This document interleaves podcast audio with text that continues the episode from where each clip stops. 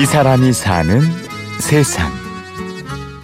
그러니까 저희가 영구 임대 아파트에서 살고 있는데 영구 임대 아파트에 사는 애들의 별명이 영구라고 하더라고요.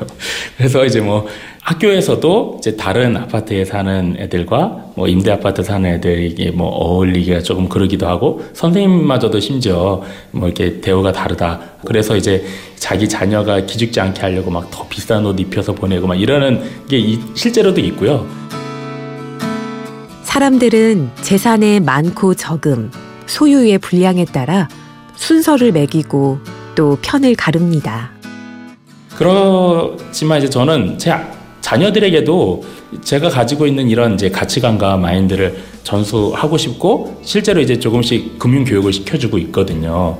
그러면서 돈 때문에 어떤 이 자신의 자존감을 돈과 그렇게 연결시키지 않, 는 그런 자신의 어떤 경제적 자존감을 지키면서 살 수 있는 그러면서 돈으로 내 가치가 평가되는 것이 아니라 내 삶의 내용으로 내 삶이 평가되어지는 그런 교육을 저희 자녀들에게 하고 있고 돈의 분량이 아니라 삶의 내용으로 가치를 삼고 평가하려는 사람 설성우 씨입니다.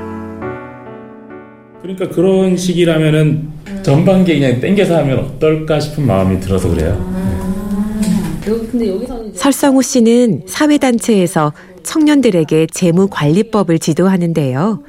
오늘은 관련자 회의가 있습니다. 음, 그러니까 아, 쉽게 말하면 청년들의 이제 재무 컨설팅을 해주는 교육 기관이고요. 저희가 원하는 그 기업 목표는 아, 청년들의 현명한 경제 생활을 도와서 돈 중심이 아니라 사람 중심의 경제 생활 문화를 만들자라는 이제 그런 목표를 가지고 저희는 활동하고 있고 돈 버는 방법이 아니라 왜 돈을 벌어야 하는지를 먼저 생각하자는 겁니다. 그래서 청년들이 어떤 삶을 살고 싶은지 먼저 생각해 보게 하고 어, 그 이후에 돈은 이제 그런 삶을 살 수 있도록 돕는 수단이니까 그 이후에 그런 이제 어떤 삶을 살고 싶은지에 대한 그림이 나와야 이 돈 계획이 나온다라는 어떤 그런 이제 방향성을 가지고 청년들이 꿈꾸게 하고 그 꿈을 실제적으로 이뤄갈 수 있도록 이제 재무적으로 뒷받침해 줄 수 있는 관리법들을 가르쳐 주는 그런 기관이죠.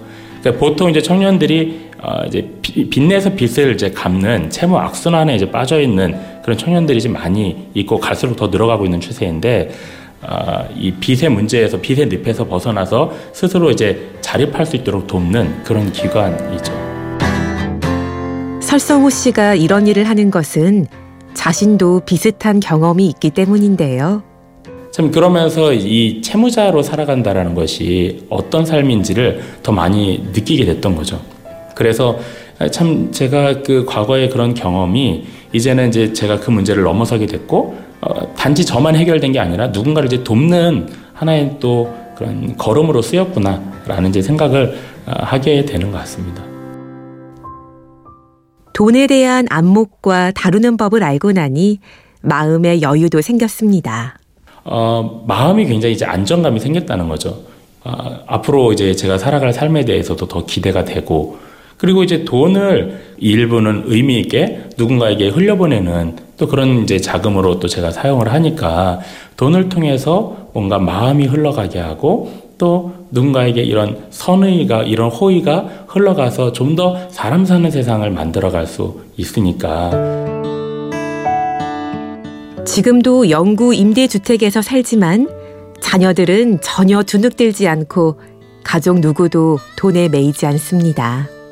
첫째가 10살이고요. 이제 10살, 7살 예, 그렇게 아들, 딸이 있습니다. 아니 그런 어린 아이들한테 그 사람 중심의 어떤 생각을 불어넣어주고 그거는 뭐 단지 금융교육만으로 되는 문제는 아니고 이제 부모가 아이들에게 사랑을 많이 베풀어주고 자신의 이제 자존감이 사랑 많이 받은 사람이 자존감이 좋잖아요. 그래서 그런 것과 같지가 않은 건데 제가 하는 거는 이제 용돈을 주어서 자기가 용돈을 관리할 수 있게 그렇게 하는 거죠. 그리고 그렇게만 해도 자신의 삶을 어느 정도 규모 있게 살아가는 법이 훈련되니까 그렇게 했을 때 상황에 따라 현실에 따라 끌려다니는 삶이 아니라 자신의 삶을 주도적으로 계획하고 살아가는 것이 결국은 자존감을 높여주는 길이라고 생각하거든요.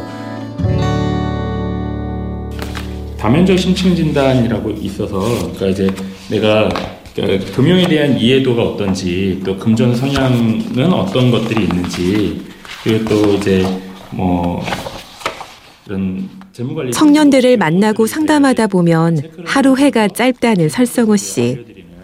함께하는 사람들이 있어 더욱 힘이 납니다.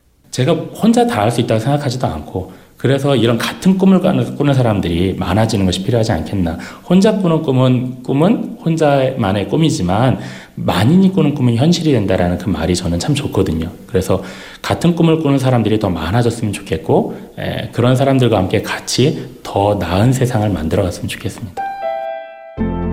그리고 이런 가치관이 더 많이 확산돼야 된다라는 생각이 전 들어요. 그래서 제가 운동이라는 표현을 쓴 건데요. 이런 가치관이 더 많은 사람들에게 흘러갔으면 하는 마음이죠.